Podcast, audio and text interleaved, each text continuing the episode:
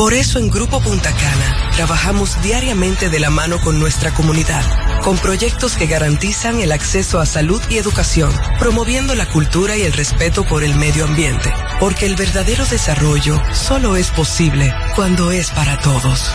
Grupo Punta Cana, con la comunidad. Descubre más en doble u doble u doble u punto grupo punta cana punto com punto do. La Navidad nos une. Llegó la tía Juanita y trae dos fundas verdes. La Navidad nos une. Llena de turrones y chocolate pa' toda mi gente. La Navidad nos une. Cruzó la vecina con moro y patelón. La Navidad nos une. Y pregunta a mi abuela, ¿quién es que trae el panetón? La Navidad nos une. Con mi gente siempre cerca, todo eso es gozo y alegría. La Navidad nos une. Aquí nadie llega con la mano vacía. La Navidad nos une. El horno ya huele a cerdito asado. La Navidad nos une. También mi primo trajo jamoncito glaseado. La Navidad nos une. Así son las navidades, sabores que no olvidamos. La Navidad nos une. Y por el Nacional tú sabes que siempre pasamos. La Navidad nos une. La Navidad nos une. Supermercados Nacional, la gran diferencia.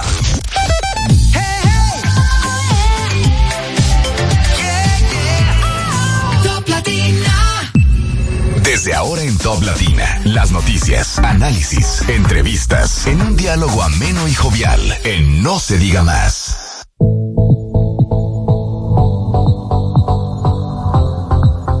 Hola, muy buenos días, bienvenidos a No Se Diga Más a través de Top Latina, hoy miércoles trece de diciembre del año dos mil veintitrés a las siete de la mañana con tres minutos. Alex Barrios, feliz y agradecido de poder contar con la audiencia y la compañía de todos ustedes. Recuerden que en la producción del espacio nos acompaña como siempre Olga Almanzar, en la coordinación de la producción Sheila Paredes y en los controles Marcelino de la Rosa. Ustedes también pueden acompañarnos siguiéndonos a través de nuestras redes sociales, No Se Diga Más R D, tanto en X como en Instagram, así como también pueden seguir nuestras entrevistas en YouTube y Spotify, y también nuestra transmisión en vivo, en video, a través del canal de YouTube de Top Latina.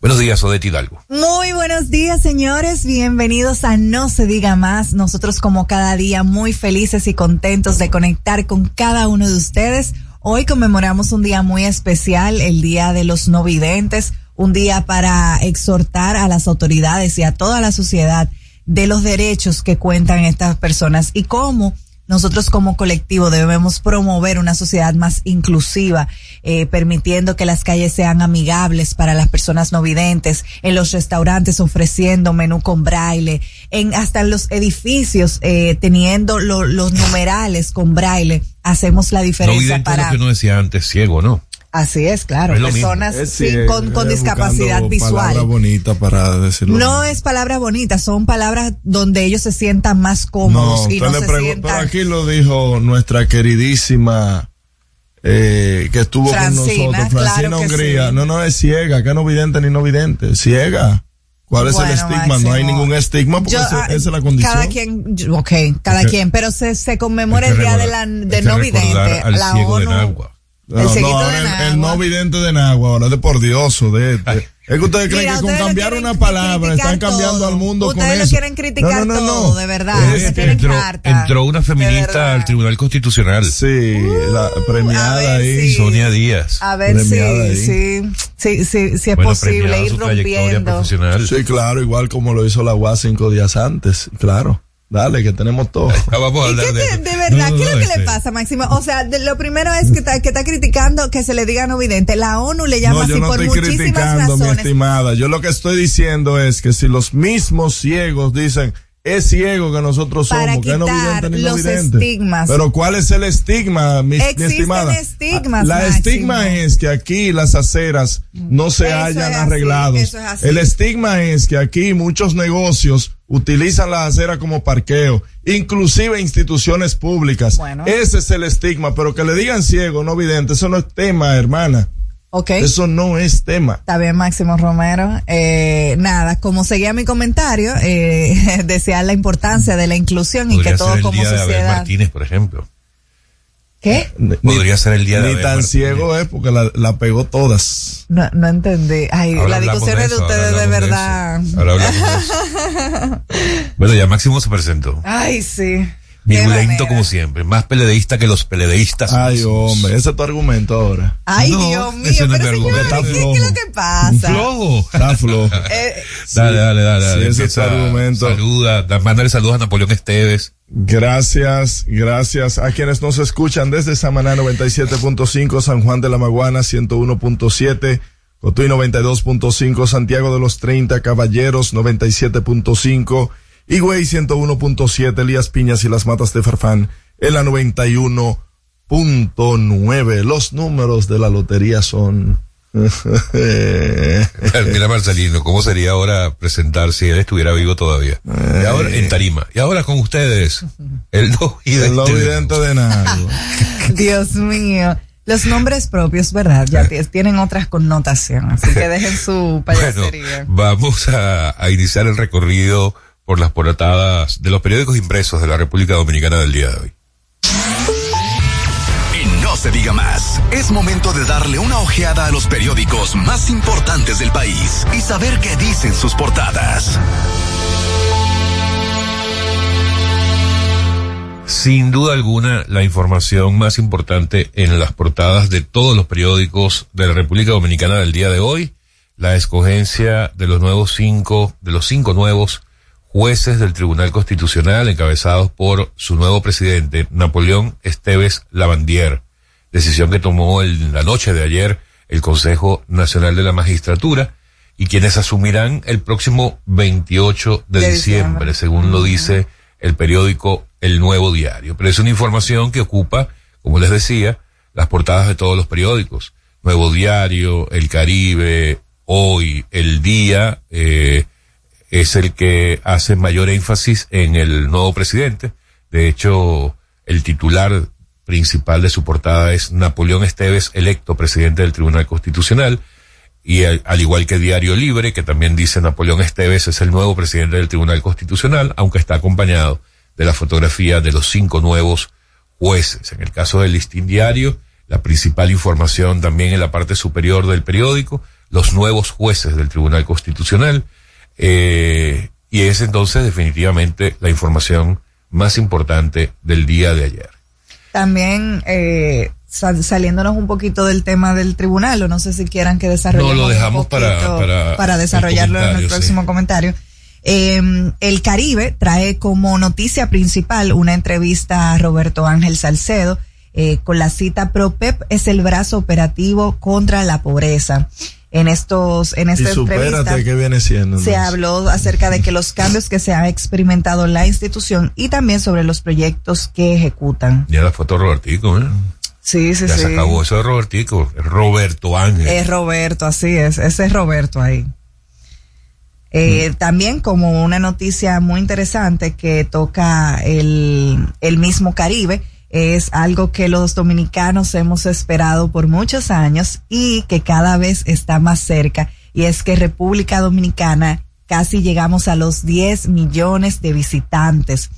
Hasta noviembre llegaron nueve punto uno millones. Así lo informó eh, ayer David Collado, ministro de Turismo, y hay que reconocer, por más que le quieran tirar a Collado, que está a punto de lograr una meta país que hemos anhelado por muchos años, así que el reconocimiento y felicidades por esa buena gestión. En el Listín Diario se ve la cifra completa, nueve millones ciento cinco mil cuarenta y tres visitantes. Pero en la misma presentación, el ministro David Collado eh, hace la separación que siempre se ha solicitado y siempre se ha pedido de los turistas y los excursionistas, que en este caso son los cruceristas. Los cruceristas. Y habla de... Pero es el menor porcentaje, la realidad. Y habla de siete millones ciento noventa y un mil cincuenta y dos turistas y un millón novecientos trece mil novecientos noventa y uno eh, excursionistas. Y esto es,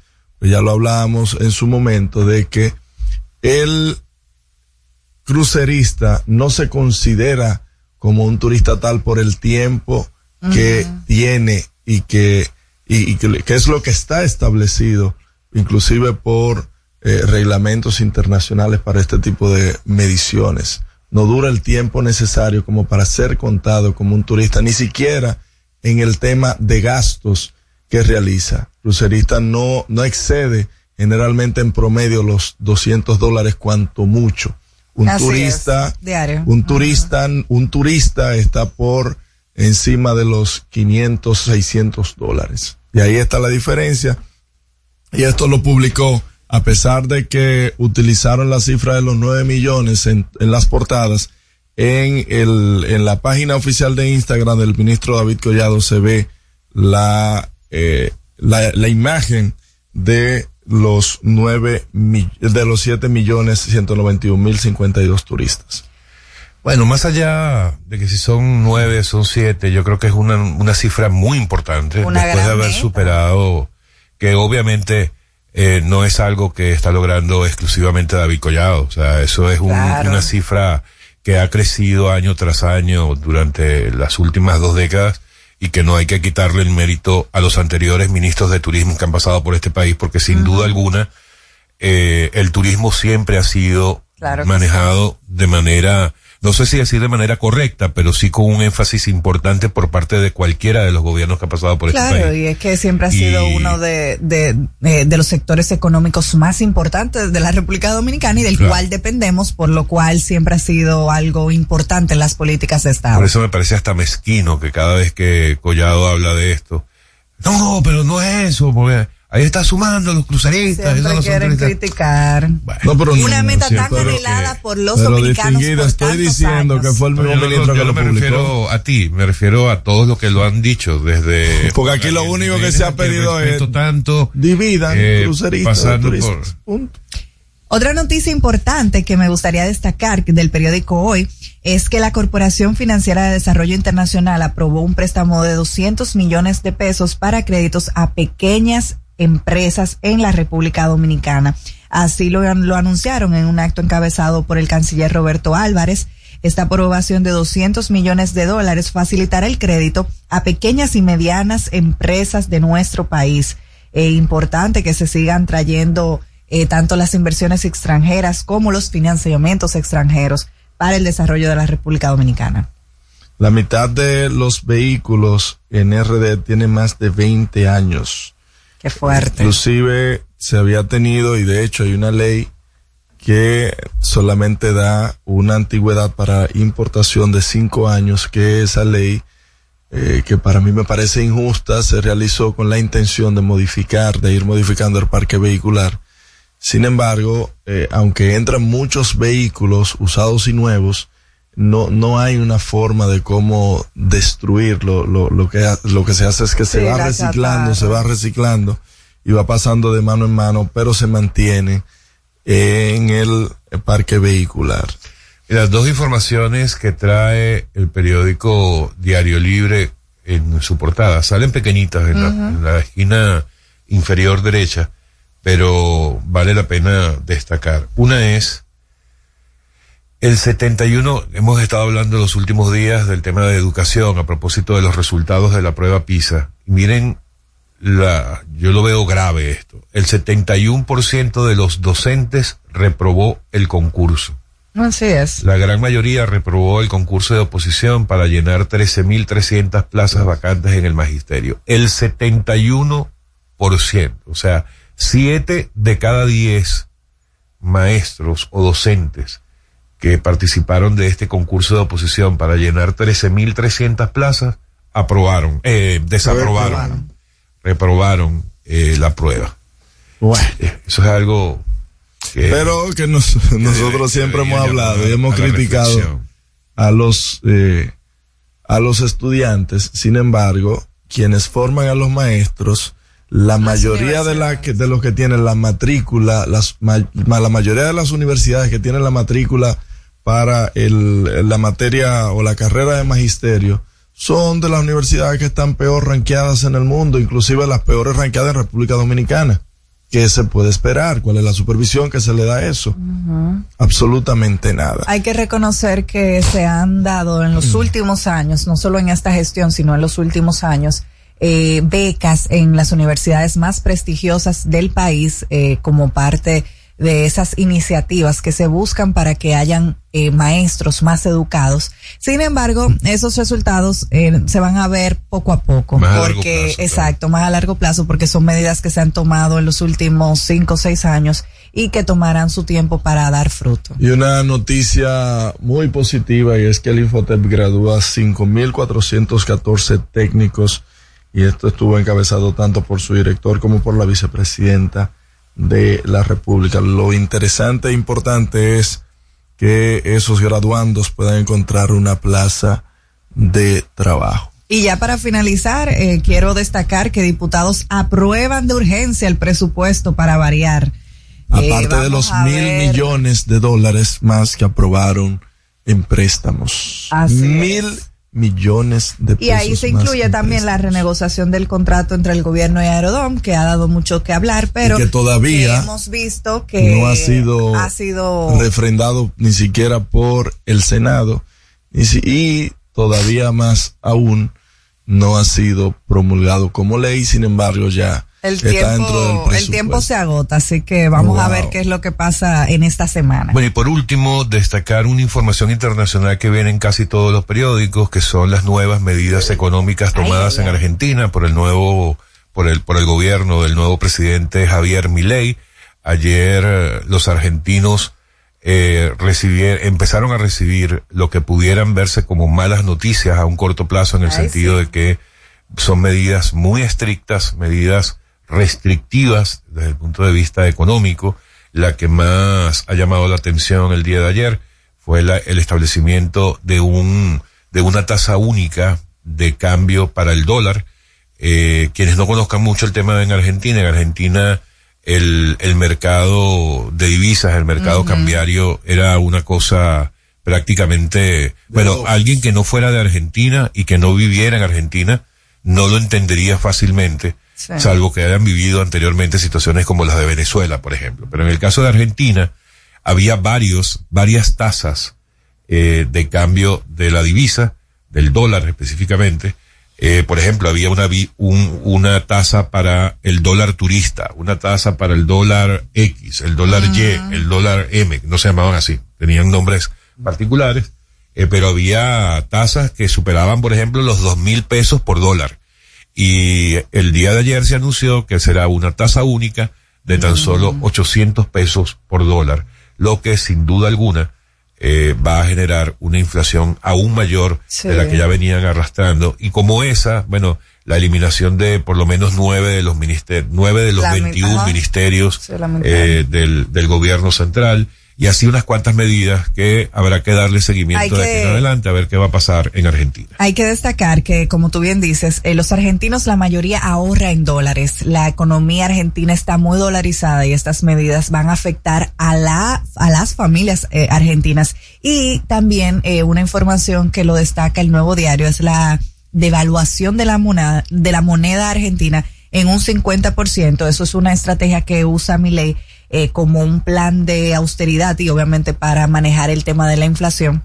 Son Sin medidas embargo, extremas. Son medidas muy extremas. Argentina y, hay, y eso va tiene a décadas, décadas a con gente. Eh, y, y es algo que, que reza. Si queremos resultados distintos, no tenemos que hacer las cosas distintas. Sí. O nos terminamos de hundir o salimos a flote. La inflación anual acumulada está por ciento cuarenta por ciento. O sea, para la mí realidad es... Fue muy valiente difícil. El decreto de urgencia de Milei para la, la eliminación de nueve ministerios, tal como lo había prometido en campaña. Uh-huh. Vuelvo y digo, Eliminó sea para bien o eh. sea para mal.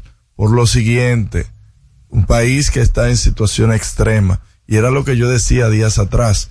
eh, el presidente Abinader tomó el país en pandemia, qué bien hubiese caído, por ejemplo, la eliminación de ciertos ministerios y ciertas direcciones, tal como lo enarbolaban en campaña. Sin embargo, se, se dedicó... ¿Alguna? ¿Pero la cuál? C D E, vete a ver que está ahí mismo. La C D E. Todo no. ese presupuesto no, está claro que ahí sí. mismo. Ahí, bueno, ahí está bien. Burgos. Fue en teoría se eliminó, en, te, en teoría se eliminó, pero di, todavía pero la O I S O E está tal como está. Pero que la O I S O E tiene mucho todavía, que, o sea, pero es lo que, que digo. No es, pero no son tres sencillo. años. Ah, ya no es tan sencillo. Pero, pero, no pero sencillo, claro, pero, pero en oposición sí era sencillo. En la oposición sí era sencillo. Vuelvo y digo, en el caso de Argentina, Abinader ejemplo, tuvo la oportunidad, pero yo que yo estoy hablando y tú me estás brincando arriba, espérese doctor, coja su turno.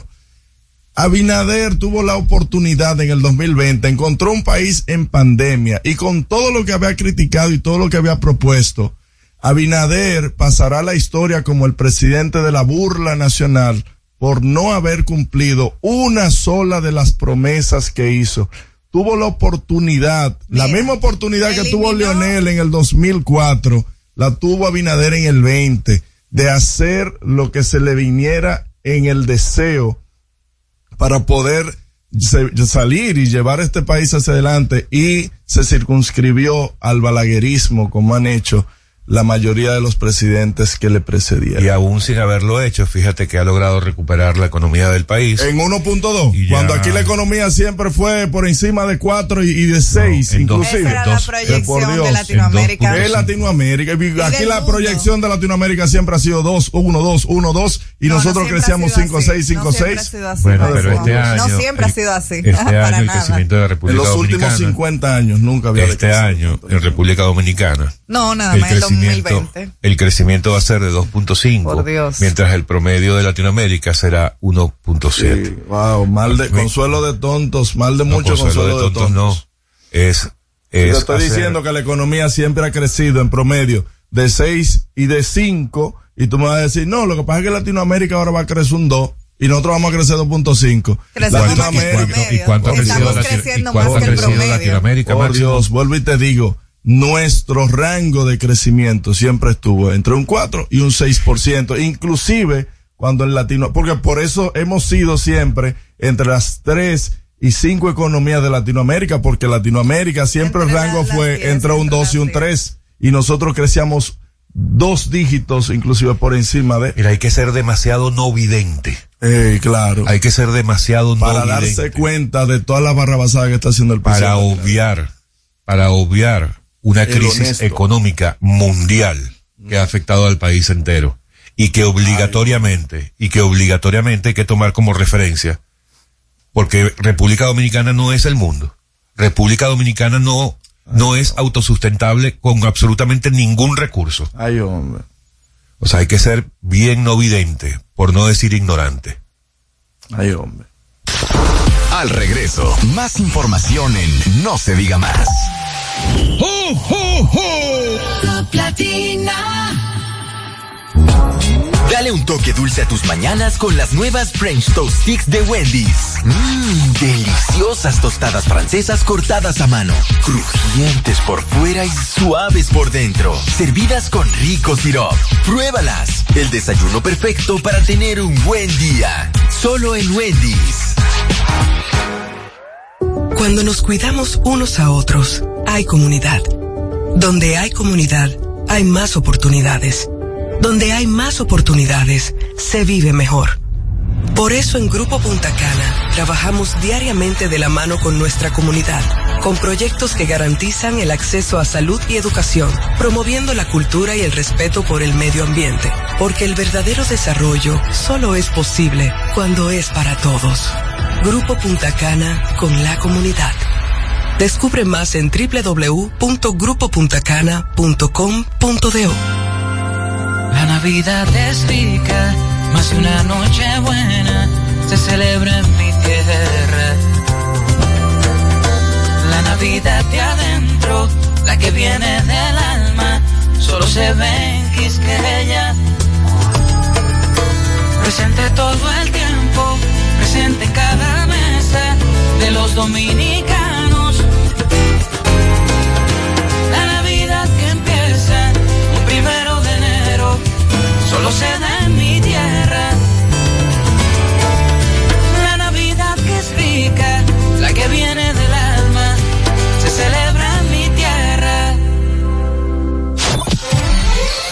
celebramos la Navidad en República Dominicana. Aquí en el Ceibo usted goza la Navidad. Aquí hay aguinaldo en todos los barrios. La iglesia se encarga de eso. La música la ponen toda la noche los músicos durante todo el mes de diciembre. Así que si tú quieres, echa para acá para que disfrute la Navidad al estilo del Ceibo. Y así celebramos la Navidad en República Dominicana. Este segmento fue presentado por Gobierno de la República Dominicana. Usted escucha No Se Diga Más en Top Latina.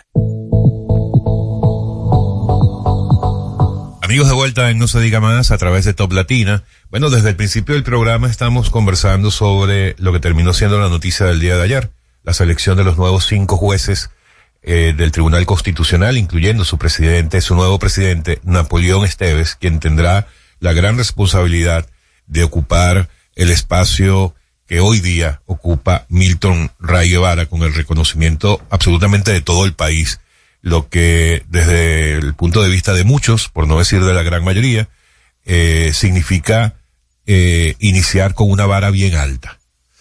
Ah, la decisión anunciada ayer por el Consejo Nacional de la Magistratura ha generado muchos comentarios. No me atrevería a decir que en su mayoría positivos, porque la verdad es que no tengo una herramienta que me lo pueda cuantificar de una manera seria y objetiva, pero me da la impresión de que ha contado con el respaldo de la gran mayoría. Eh, pero también voces disidentes como la de Abel Martínez, por ejemplo, el candidato del P L D. Eh, pero en todo caso, que dijo quién iba a ser y quién había sido elegido tres semanas antes. Ok, entonces vamos a tener a través de la línea telefónica al buen amigo don Servio Tulio Castaño, hey. vicepresidente ejecutivo de Finjus. Don Servio Tulio, quien en algún momento yo pensé que iba a ser... Teníamos la esperanza, sí. Que iba a aspirar a, al Tribunal Constitucional y que podía llegar a ser presidente, pero no lo, no lo hizo, no sabemos por qué. Don Servio Tulio, buenos días. Bueno, y eso son cosas del pasado, honestamente hablando. Yo creo que lo importante ahora es evaluar lo que fue el proceso. Y yo creo que el proceso, perdón, el proceso se ajustó a lo que dice la Constitución y a lo que establecen los reglamentos. Todos estos procesos generalmente generan debates, porque este es un proceso político. Cuando tú ves la composición, en su mayoría, del propio Consejo Nacional de la Magistratura, es una composición política. Así es. Y siempre la política, siempre va a aparecer. Y siempre van a haber críticas, siempre van a haber cuestionamientos. Ahora, mi pregunta es, ¿se violó lo que la Constitución manda o lo que la ley establece o sus reglamentos? No. El hecho de que una persona sonara como presidente del Tribunal Constitucional, eso no lo deslegitima tampoco. Uy. A fin de cuentas, yo creo que Napoleón cuenta con todas las condiciones para ser no solamente presidente del Tribunal Constitucional, sino también presidente de la Suprema Corte de Justicia, por todo lo que es su acervo jurídico, por todo lo que ha sido su trayectoria académica y su ejercicio profesional. El hecho de que a ti te puedan vincular a un partido, eso no te desmerita para tú ocupar una posición en una alta corte. Digo, yo no sé cuáles son sus vínculos, si es que lo, lo, lo tiene con el P R M, pero eso tampoco lo desmerita. Entonces yo creo que las cosas también las tenemos que poner en su justo lugar y a ver si realmente tiene el perfil para ocupar una posición de esa naturaleza. Y yo creo que sí, como juez de la Suprema Corte de Justicia, ha tenido una labor fecundísima en la sala de la cual es, es parte de la Cámara, la Cámara Civil, la primera sala de la Suprema Corte de Justicia. Y vuelvo y te reitero, profesor de la Pucamaima, autor de varias obras, uh-huh. con un ejercicio profesional exitosísimo, sin haber generado ningún escándalo en todo lo que era su ejercicio profesional y académico. Entonces yo me pregunto, ¿qué es lo que se quiere? Ahora, y así tú ves el perfil de los demás. Yo quiero que tú veas, el per... se está criticando de que el, el, el, el yerno de la procuradora lo eligieron, o por, por el hecho de que tú tengas una relación con una persona que está ocupando una posición de poder, eso te deslegitima para tú ocupar una posición en una alta corte. Señores, estaremos perdiendo el juicio. Vamos a ver si a Mauri cumple con el perfil para ser juez. Para empezar, para que ustedes sepan, Amaury fue letrado del Tribunal Constitucional. Uh-huh. Y era el coordinador, el coordinador de los letrados en el Tribunal Constitucional durante un tiempo razonable, con cuatro maestrías, con un ejercicio como consultor exitosísimo. Y a mí, la que era, es procuradora general adjunta. Yo pensé que esta muchacha iba a ser procuradora por el talento que tiene esa joven profesional. O sea, lo que ella ha demostrado no solamente en, eh, en la academia. Yo quiero que ustedes sepan cuál ha sido su trabajo en la Procuraduría General de la República. Fidias Aristy, la misma Sonia, que es doctora, fue miembro del Consejo de Doctores de la Universidad Autónoma de Santo Domingo, directora de la Escuela de Derecho de A P E C, etcétera, etcétera, etcétera. Yo me pregunto, ¿no tienen el perfil esas personas para ocupar esas posiciones? Yo pienso que sí. sí. Eh, Pero yo te voy a decir algo más. A Napoleón, ¿ustedes saben quién fue que lo propuso? No, por ejemplo, claro, pero dígalo usted.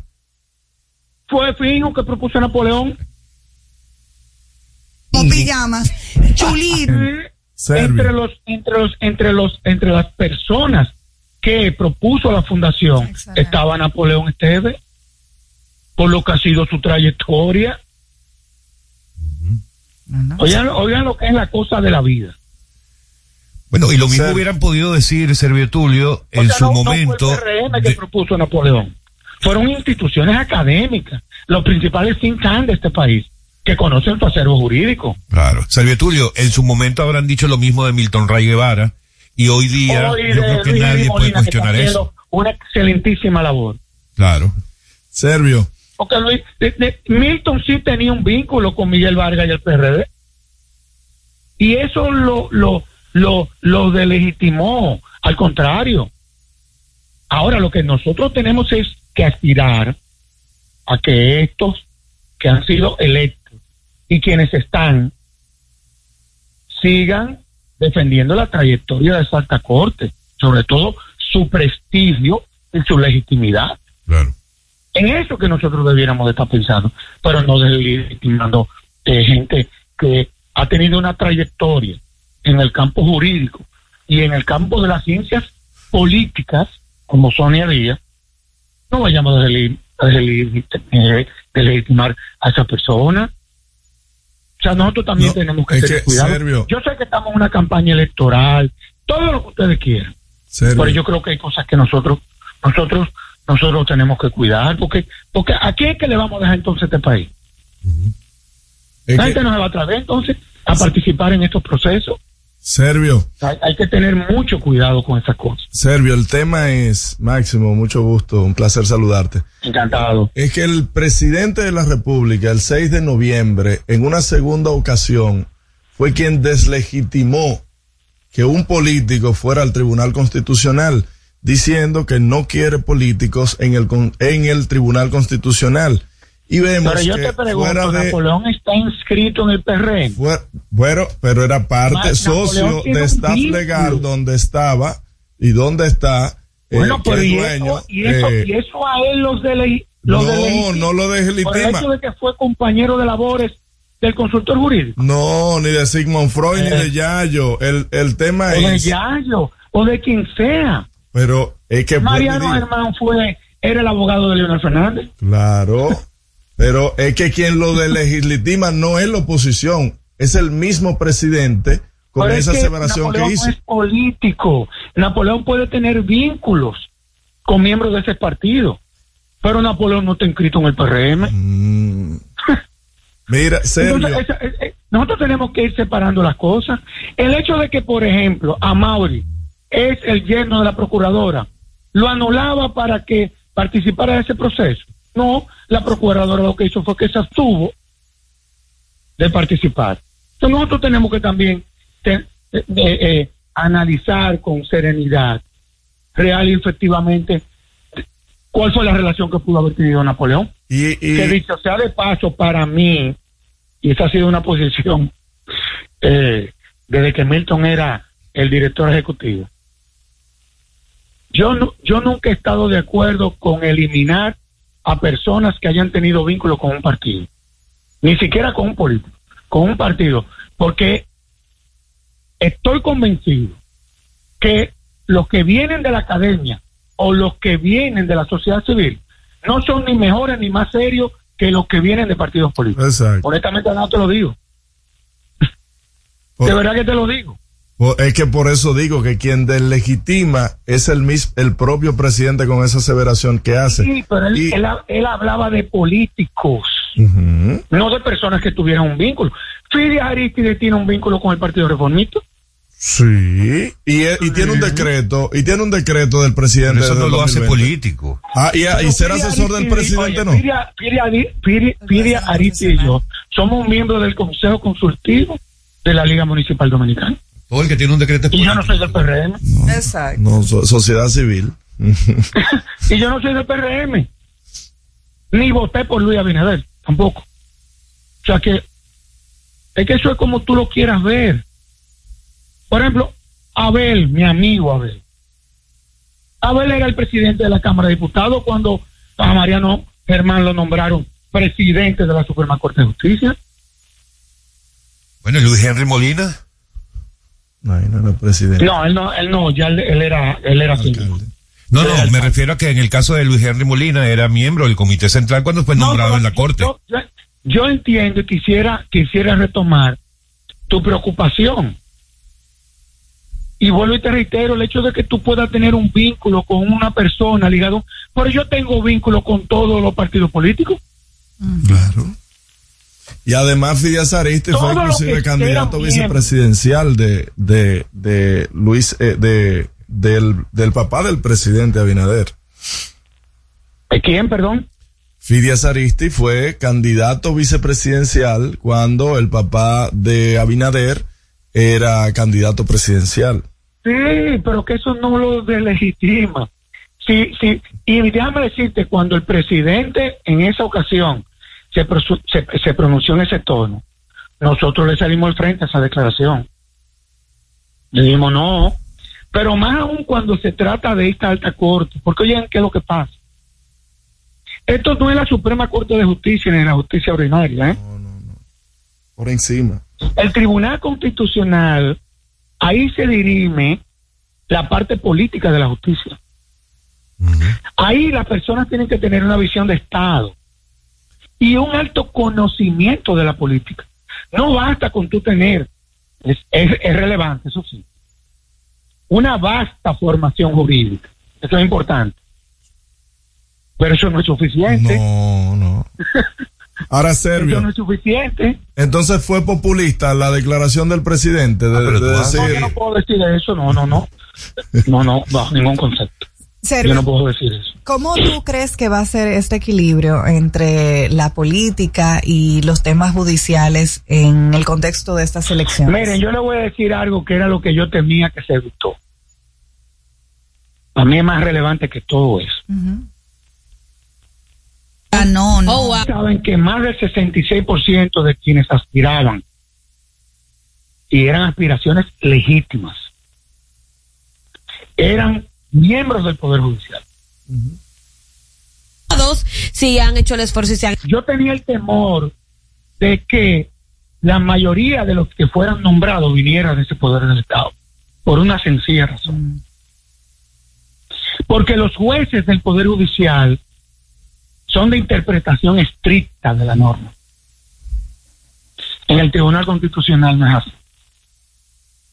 En el Tribunal Constitucional tú tienes que tener una visión holística del derecho, del Estado y la política.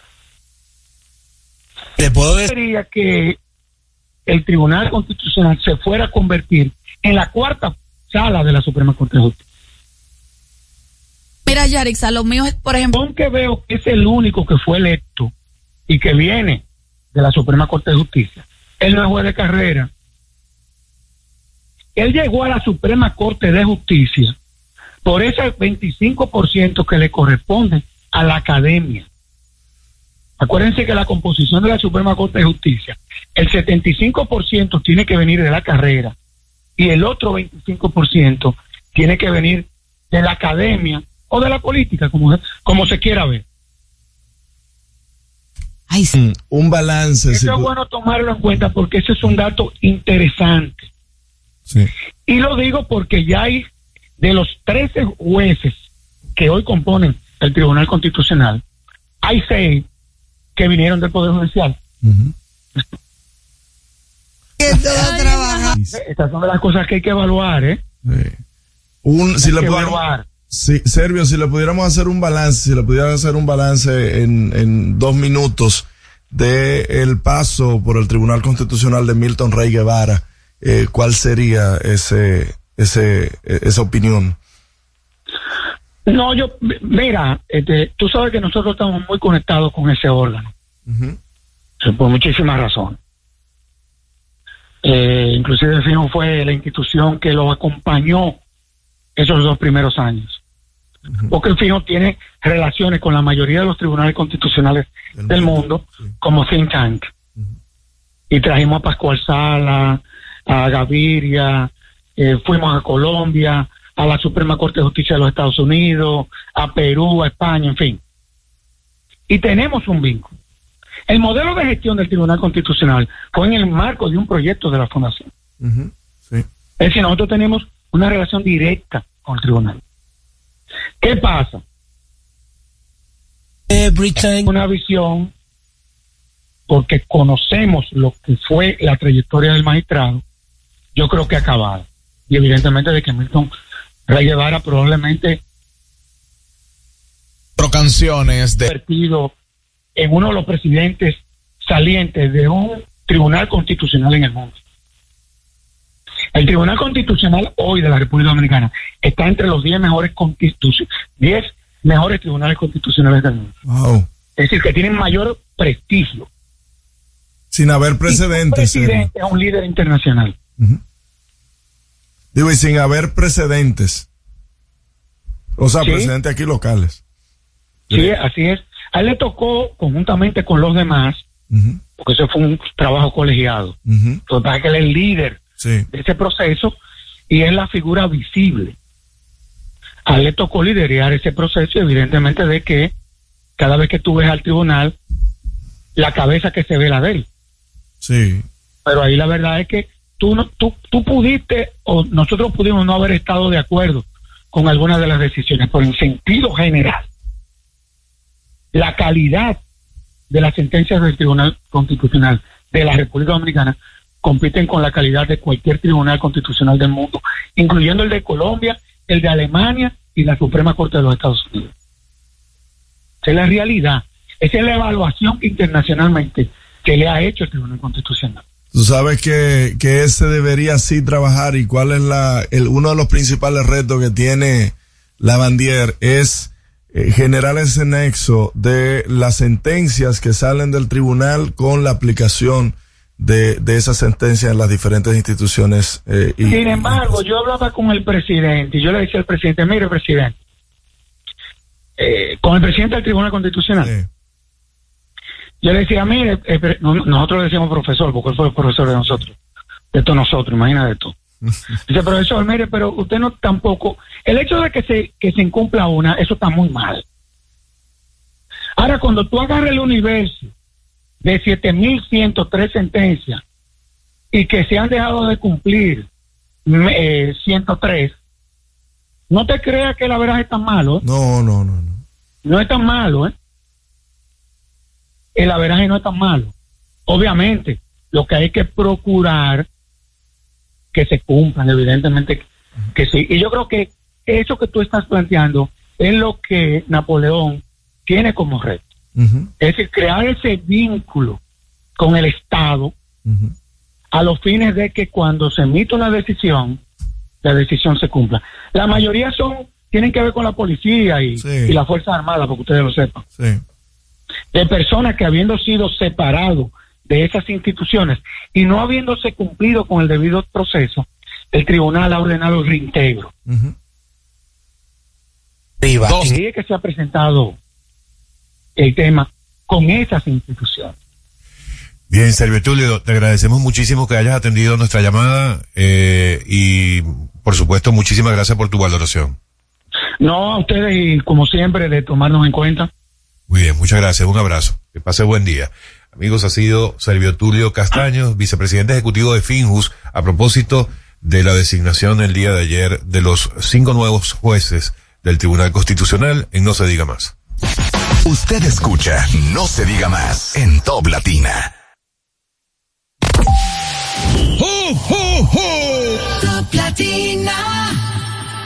¿Gastando mucho dinero en pañales? Prueba Kidis Antifugas con superpoder absorbente que mantiene a tu bebé seco y protegido por más tiempo. Hasta diez horas de protección garantizada. No más camas mojadas. Prueba ya Kidis Antifugas, un super pañal a un super precio. La Navidad es rica, más de una noche buena se celebra en mi tierra. La Navidad de adentro, la que viene del alma, solo se ve en Quisqueya. Presente todo el tiempo, presente en cada mesa de los dominicanos. La Navidad que empieza el primero de enero, solo se da en mi tierra. La Navidad que es rica, la que viene del alma, se celebra.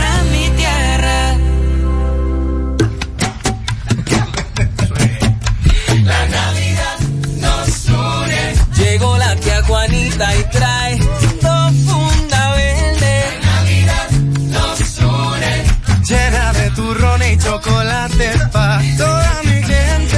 La Navidad nos une, cruzó la vecina con moro y patelón. La Navidad nos une, y pregunta a mi abuela quién es que trae el panetón. La Navidad nos une, con mi gente siempre cerca todo. Eso es gozo y alegría. La Navidad nos une. Aquí nadie llega con la mano vacía. La Navidad nos une. El horno ya huele a uy, cerdito uy, asado. La Navidad nos une. También mi primo trajo jamoncito glaseado. La Navidad nos une. Así son las navidades, sabores que no.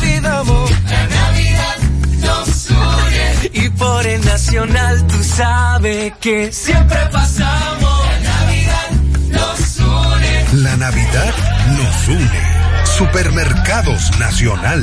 La gran diferencia. ¡Ho, ho, ho! Top Latina. Tienda es sinónimo de Joarla. Proyecto es sinónimo de Guara. Negocio es sinónimo de Claudia. Comercio es sinónimo de Rosa. Mercado es sinónimo de Katy. Emprende se escribe con tu nombre. Mujer que crea su futuro. Descubre un espacio lleno de beneficios para acompañarte desde la idea inicial hasta la apertura y desarrollo de tu negocio a través de capacitaciones y mentorías. Tú también puedes ser parte de Emprende Mujer. Popular, a tu lado siempre. Tenemos una tierra buena, fértil, con frutos que hacen que un país pequeño se vea gigante. Esa tierra la trabajamos, porque como país tenemos una meta: producir orgullo. No hay país pequeño si sus frutos lo hacen grande. Ferquido, crece lo mejor de aquí. Patrocinador oficial de Creso, creando sueños olímpicos. Dale el toque dulce a tus mañanas con las nuevas French Toast Sticks de Wendy's. Deliciosas tostadas francesas cortadas a mano, crujientes por fuera y suaves por dentro, servidas con rico sirope. Disponibles de lunes a viernes de siete a diez treinta y sábados y domingos de siete a once de la mañana. Pruébalas ya, el desayuno perfecto para tener un buen día. Solo en Wendy's. Jumbo ahora es serie cincuenta y seis. Ahorro, calidad y variedad a los mejores precios. Adicional, recibe un veinte por ciento de devolución en toda la compra al pagar dos mil pesos o más con las tarjetas de crédito personales Scotiabank, más un cinco por ciento de ahorro regular al pagar con la tarjeta de crédito Sumas S N American Express Scotiabank. Promoción exclusiva para Jumbo San Francisco de Macorís. Ciertas restricciones aplican. Jumbo San Francisco de Macorís, lo máximo.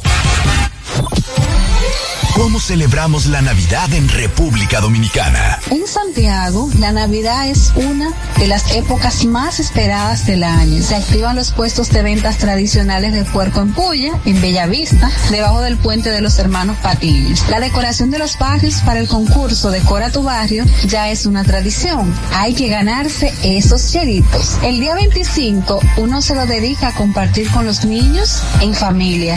Y no se puede quedar las mañanitas y los aguinaldos. Eso es lo mejor. Vengan a celebrar la Navidad con nosotros aquí en Santiago.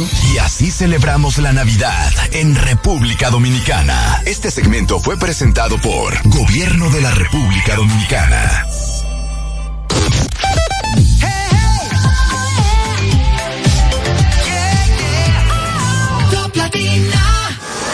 Infórmate sobre los principales acontecimientos del deporte en No Se Diga Más.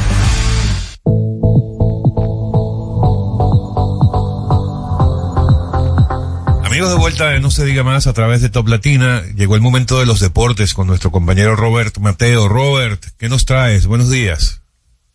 Buenos días, señores. Una locura total lo que sucedió ayer en el estadio Quisqueya Juan Marichal.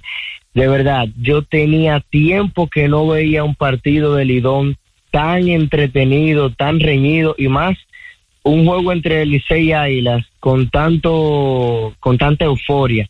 El, el estadio estaba prácticamente full, de verdad, tenía mucho que no veía tampoco el Quisqueya así, eh, casi completo el aforo, y en un juego muy entretenido donde las Águilas estuvieron adelante en el marcador hasta el octavo inning. El Licey vino de atrás, Mel Rojas conectó un cuadrangular de dos carreras, se fueron adelante los Tigres, después las Águilas regresaron en el noveno, se fueron arriba de dos carreras, y el Licey logró, a base de malas decisiones, primero de Tony Peña, de dejar al cerrador enfrentar a más de tres bateadores, estando totalmente descontrolado.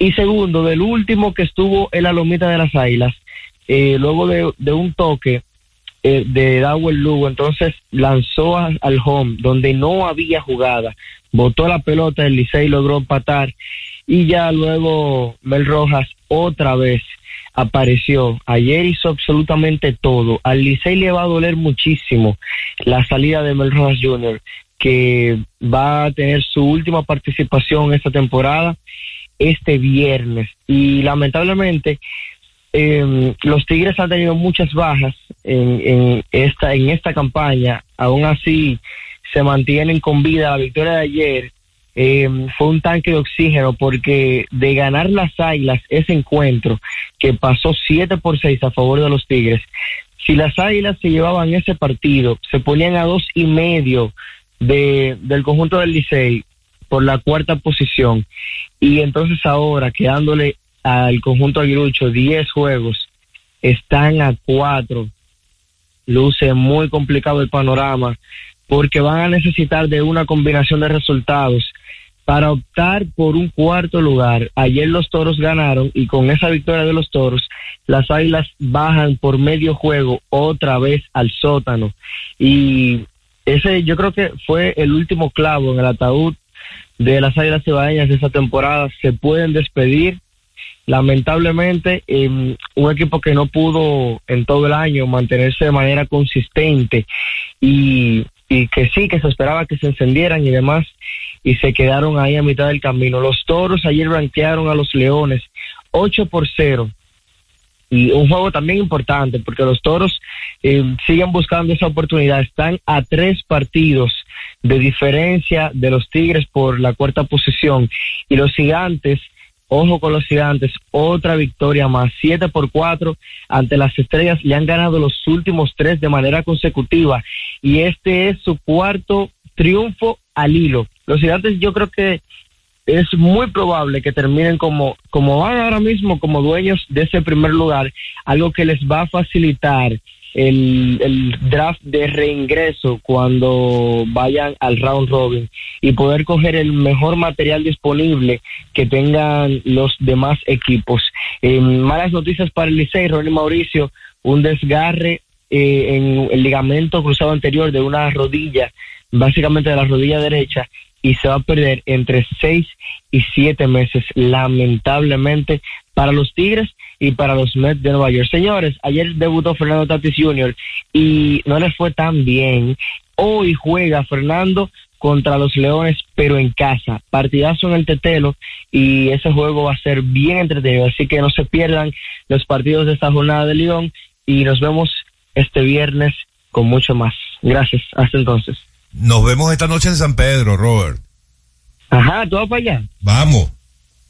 Ah, pero vámonos, vámonos, yo voy para allá. Gracias, Robert. Sí. Hoy, has, hoy ha debido ser Robert en pelota, ¿no? Por lo reducido del espacio. Gracias, Robert, muchísimas gracias. Amigos, Robert Mateo en No Se Diga Más con los deportes. Usted escucha No Se Diga Más en Top Latina. ¡Ho, ho, ho! Top Latina. Cuando nos cuidamos unos a otros, hay comunidad. Donde hay comunidad, hay más oportunidades. Donde hay más oportunidades, se vive mejor.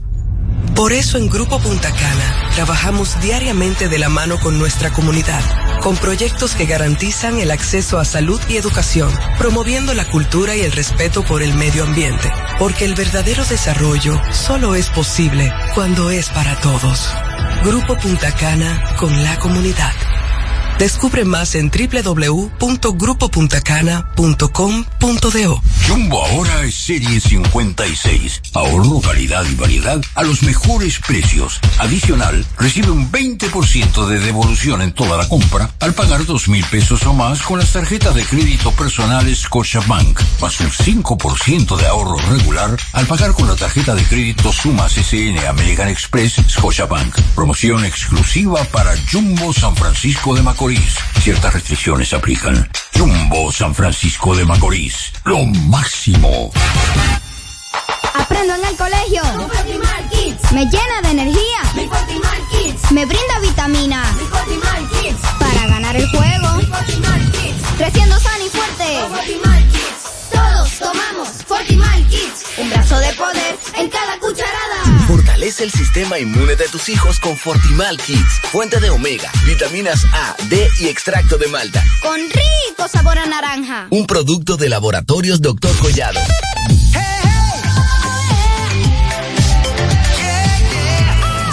hey. Interactúa con nosotros. ocho cero nueve, cinco cuatro dos, uno cero uno siete.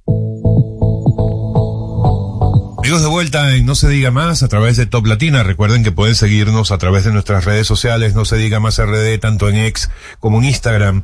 Y también pueden disfrutar de nuestras entrevistas, tanto en YouTube como en Spotify. Y precisamente para la próxima entrevista vamos a darle la bienvenida a Mariela Almonte, C E O de Entrena para el Cambio. Bienvenida, Mariel, muchísimas gracias. ¿De qué se trata esto de Entrena para el Cambio? Suena política. Eh, no, no, no, para nada. Buenos días, gracias por invi- la invitación. Para nada. Eh, para mí ese nombre, eh, cuando lo pensé, es como hacer el chip, cambio de, de, de mentalidad, eh, cambio de, de la rutina, de lo que tú piensas, de, de lo que debes hacer en, en tema de conocimiento y entrenarte, porque capacitarte más que nada es lo más importante. Nosotros como empresa somos una empresa que nos dedicamos a, a capacitar, a entrenar tanto profesionales como ayudar a las empresas a establecer un plan de capacitación y desarrollo eh, óptimo, innovador, con las herramientas adecuadas para que ese colaborador pueda ser productivo y darle lo que el empleado, o sea, el, la compañía requiere como tal. Tú sabes que estamos en un momento muy interesante del año, uh-huh. eh, un momento de cierre eh, del dos mil veintitrés e inicio del dos mil veinticuatro, donde tanto las personas de manera individual como las empresas se plantean metas. Exacto. Lo que pasa con las metas es que uno inicia muy motivado en enero, pero ya en febrero se nos olvidó todo y llegó junio y llegó agosto y nos quedamos. ¿Y qué pasa? ¿Y qué, qué pasó con las metas? Y se van los meses rápido. Cuéntanos cómo desde Entrénate eh, o Entrena para, para el Cambio, cambio eh, podemos y ustedes ayudan a las empresas a lograr esos cambios que ellos quieren y se proponen al inicio del año. Sí, lo que nosotros hacemos, y estamos en el mejor momento para que las empresas se animen a tener esas conversaciones con, con mi equipo, eh, porque no solamente soy yo, sino un equipo de profesionales en las áreas que requiera la, la empresa como tal, es determinar esos gaps, esos issues que tienen con sus colaboradores, cómo, cómo romper esas barreras con ellos. Y es a través de ese ejercicio que nosotros hacemos un plan de contenido como para el año completo, donde acompañamos. ¿Qué pasa con las metas, como tú dijiste? A nivel profesional también damos como ese tipo de mentoría.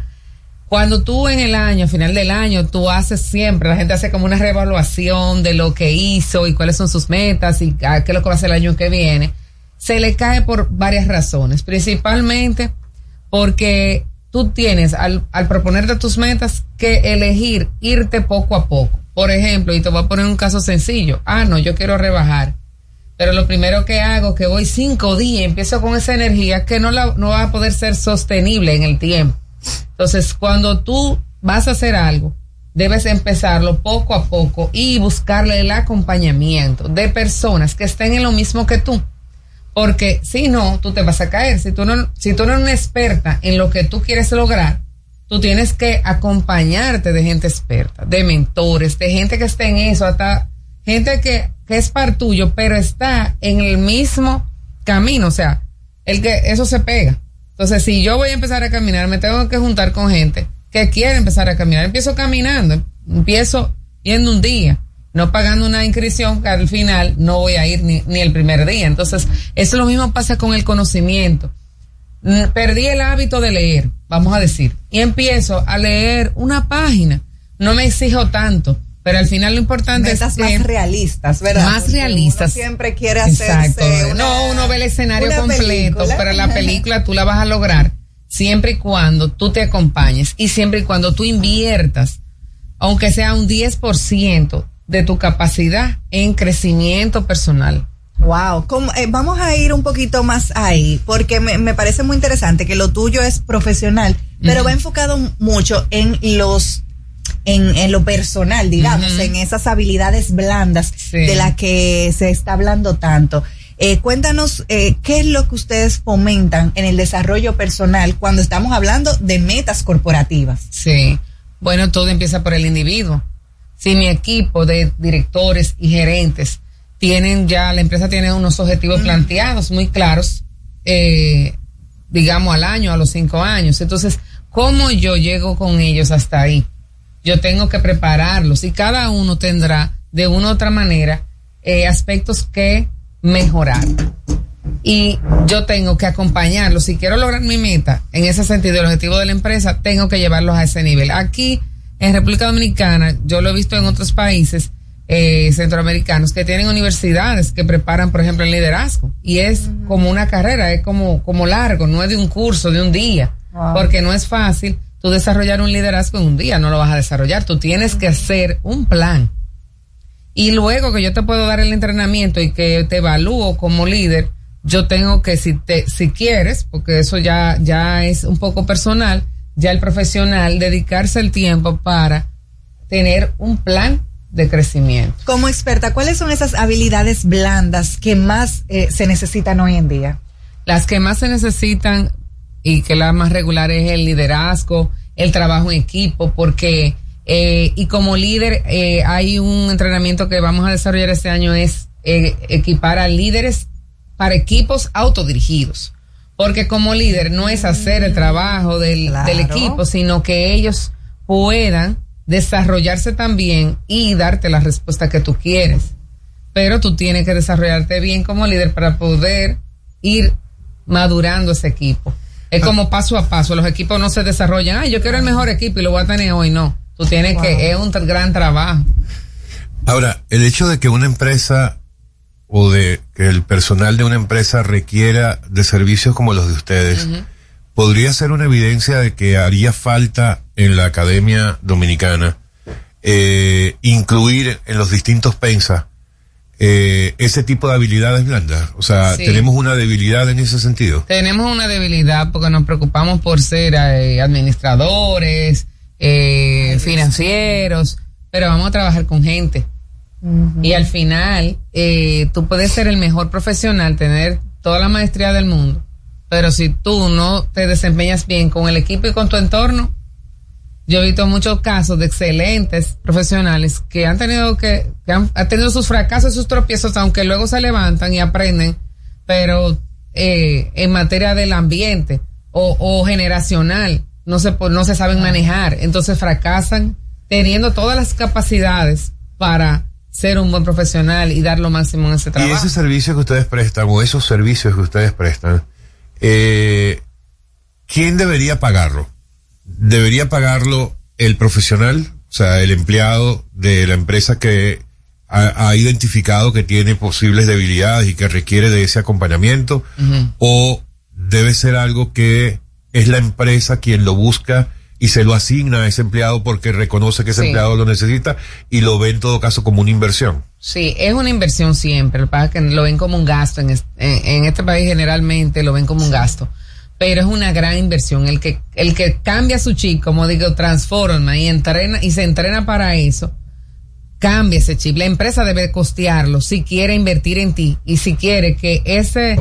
ese pequeño issue que tú tienes, tú lo puedes modelar, tú puedes cambiar ese comportamiento, porque los comportamientos se cambian y son modulares. Ahora, si ya tú quieres desarrollarte y tener un plan, in, a partir de ahí, yo te di el curso, ese, ese entrenamiento, y estoy acompañando ese año a esa empresa, pero tú particularmente entiendes que con eso no va a bastar, tú tienes que seguir un plan. Pues ya eso es otro, otro paso que también te lo podemos ofrecer, donde te acompañamos, te indicamos qué tú debes hacer, cuál es tu, tu nicho de trabajo, donde debes acompañarte y desarrollarte. ¿Y hay cultura en la empresa dominicana de ver esto como una inversión? Eso es lo que te digo, no hay tanta cultura. Algunas empresas sí ya han iniciado, a, principalmente las empresas grandes y multinacionales sí lo tienen claro, como un plan establecido claro. y lo hacen desde fin de año. Claro. Pero las empresas pequeñas Eh, deben de ir también desarrollándolo, a veces no tienen ese plan, tal vez por el costo que representa, pero en el caso de Entrena para el Cambio, nosotros nos adecuamos a las diferentes empresas, a los diferentes nichos, si es grande, si es mediana, si es pequeña, porque para tener ese alcance no es fácil abordar. Ahí me gustaría que habláramos, porque esa es la realidad. El noventa y ocho por ciento de las empresas dominicanas son MIPYMES uh-huh. y muchas eh, no tienen quizá esa holgura para buscar este uh-huh. tipo de servicio. Puede ser eh, rentable para una microempresa claro. poder contratarlos. Cuéntanos de eso y también cuéntanos de algún caso que tú hayas tenido eh, don, con un equipo eh, y cómo han sido sus resultados luego de tener el entrenamiento Eh, versus a uno que no lo tuviera. Sí. Eh, la primera pregunta con las microempresas MIPYMES, nosotros sí pudiéramos hacer ese acercamiento ya de manera personal y preparar, por eso es personalizado. Uh-huh. Prepararte algo a tu nivel y a tu a tus recursos y a tu y a tu capacidad económica. La idea que nosotros tenemos en el momento es ir llegando poco a poco. Hay, como tú dices, un gran mercado de MIPYMES que inclusive en el área de recursos humanos no están organizadas sí. y que no pueden pagar un recurso humano porque tal vez tienen de personas, no, no necesitan realmente un recurso humano interno en este momento, claro. pero sí deben de acercarse y tener a alguien que debe, o sea, aunque sea tan, que te guíe, que, que sea, claro. que sea ese dueño de empresa que pague esa asesoría como una guía y le sirva a él para desarrollar su equipo y su empresa. Y al mismo tiempo, eh, y se le pueda dar esa, ese acompañamiento, vamos a decir. Te voy a hacer una pregunta un poco eh, compleja, y mm. es si te has topado en algún momento con un equipo que tú digas, no, eh, don, lo mejor es usted salir de esta gente. Bueno, lo más fácil de decir es, bueno. voy a salir de esta gente. Yo creo que esa es la salida más rápida y más fácil, pero no, no la que debemos tomar. No es la mejor. Inclusive en los casos de estudio que uno pone a los, a los mismos profesionales, a los mismos directivos, uno le pone ese tipo de casos. ¿Qué harías en este caso? Y le plantea un caso complejo. Y todo el mundo complejo. Dale para afuera. Sí, dale para afuera. Pero a medida que tú le vas dando y más información de lo que está aconteciendo, van empezando a dudar. No, pero realmente el que está fallando es el cabeza. Eso te iba a preguntar. Y si el y diagnóstico no el es distinto, abajo. Que el que falla es el jefe. Exacto, el que falla es el jefe. Pero para admitir eso, tú tienes que tener claro, un crecimiento, claro. ¿me entiendes? Porque la salida, y para mí es un fracaso, cuando yo salgo de una persona, estoy fracasando yo como líder. Wow. No tuve la capacidad de preparar un equipo. Preparar un equipo y, y irlo subiendo de, de grados eh, no es tarea sencilla.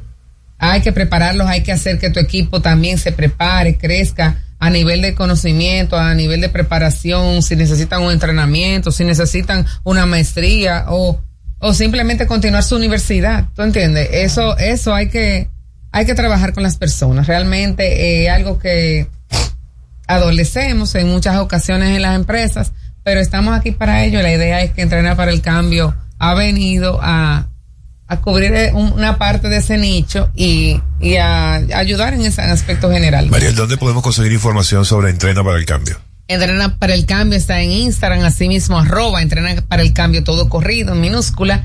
Estamos en el correo entrena para el cambio arroba gmail punto com y en el número de teléfono ocho cuatro nueve, ocho ocho tres, siete cinco cero uno. Mi nombre es Mariel Almonte y soy la C E O, como usted dice, o la cabeza de este proyecto, donde queremos ayudar a todas esas empresas, mediana, grande o pequeña, no importa, que quieran invertir, porque es una inversión en el crecimiento y el desarrollo de sus colaboradores. Gracias, Mariel. Buenísimo. Muy amable. Gracias. Nos ha sido Mariel Almonte, C E O de Entrena para el Cambio. Ya saben, Entrena para el Cambio, todo corrido, lo pueden conseguir en las distintas redes sociales, si está interesado en este tipo de programas. Con ustedes, en No Se Diga Más, ya volvemos con nuestro próximo invitado.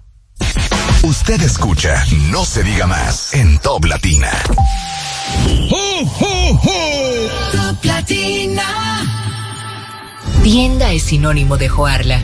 Proyecto es sinónimo de Guara. Negocio es sinónimo de Claudia. Comercio es sinónimo de Rosa. Mercado es sinónimo de Katy. Emprende se escribe con tu nombre, mujer que crea su futuro. Descubre un espacio lleno de beneficios para acompañarte desde la idea inicial hasta la apertura y desarrollo de tu negocio a través de capacitaciones y mentorías. Tú también puedes ser parte de Emprende Mujer. Popular, a tu lado siempre. La Navidad es rica, más una noche buena se celebra en mi tierra. La Navidad de adentro, la que viene del alma, solo se ve en Quisqueya. Presente todo el tiempo, presente en cada mesa de los dominicanos. La Navidad que empieza un primero de enero, solo se da en mi tierra. La Navidad que es rica, la que viene del alma, se celebra en mi tierra. Cuando nos cuidamos unos a otros, hay comunidad. Donde hay comunidad, hay más oportunidades. Donde hay más oportunidades, se vive mejor. Por eso en Grupo Punta Cana trabajamos diariamente de la mano con nuestra comunidad, con proyectos que garantizan el acceso a salud y educación, promoviendo la cultura y el respeto por el medio ambiente, porque el verdadero desarrollo solo es posible cuando es para todos. Grupo Punta Cana, con la comunidad. Descubre más en doble u doble u doble u punto grupo punta cana punto com punto do. Dale el toque dulce a tus mañanas con las nuevas French Toast Sticks de Wendy's. Deliciosas tostadas francesas cortadas a mano, crujientes por fuera y suaves por dentro, servidas con rico sirope. Disponibles de lunes a viernes de siete a diez y media y sábados y domingos de siete a once de la mañana. Pruébalas ya, el desayuno perfecto para tener un buen día. Solo en Wendy's. ¿Cómo celebramos la Navidad en República Dominicana? En San Cristóbal disfrutamos la Navidad de principio a fin, en familia y con los amigos. Tú sabes, los muchachos hacen su recolecta con caldero en mano en la calle para más su cocinado navideño. Se come mucho pollo y puerco horneado, claro, comprado siempre en la Avenida Libertad. Las luces y las actividades navideñas del Parque Central, eso es inigualable y no se puede quedar en la noche. Una buena ropa de los muchachos entrenando, vengan a disfrutar de la Navidad. Navidad de San Cristóbal, no lo van a olvidar. Y así celebramos la Navidad en República Dominicana. Este segmento fue presentado por Gobierno de la República Dominicana.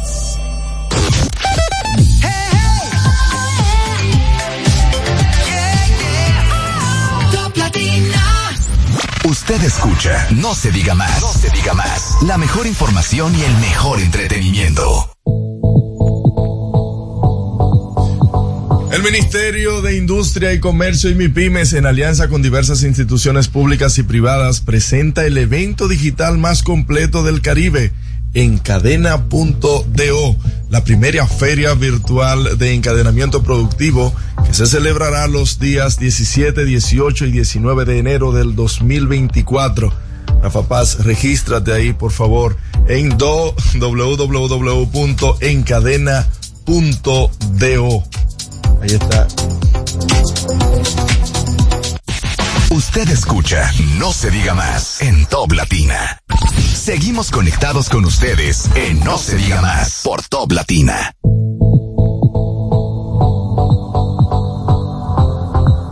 Amigos, de vuelta en No Se Diga Más a través de Top Latina. Bueno, vamos a darle la bienvenida como solemos hacer cuando tenemos invitados de este perfil, con aplausos, al amigo Rafa Paz. Yo no, ya yo no sé cómo presentarte. Te presento como dirigente de la Fuerza del Pueblo, te presento como secretario, miembro secretario de la, general, general de, de, de cómo es del del Secret- Distrito Nacional, ¿no?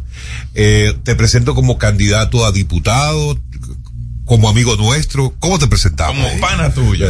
Muy buenos días, mi gente. Buenos días. ¿Cómo están ustedes? ¿Todo bien? Muy bien. Bienvenido. Qué bueno. Qué qué placer estar en este espacio, un espacio de con una audiencia de calidad y con un panel de calidad. De verdad que cada vez que vengo aquí me siento muy contento porque sé que voy a encontrar eh, una conversación que le va a agregar valor a la gente y que también nos va a permitir a nosotros agregarnos valor mutuamente. De eso Así se es. trata la democracia. Yo creo mucho en la democracia. Así es. Aprovechar y mandarle saludos a Karina, porque después ella se molesta, sí, nos está que... escuchando. Sí, a mi sí, querida sí, sí. Karina.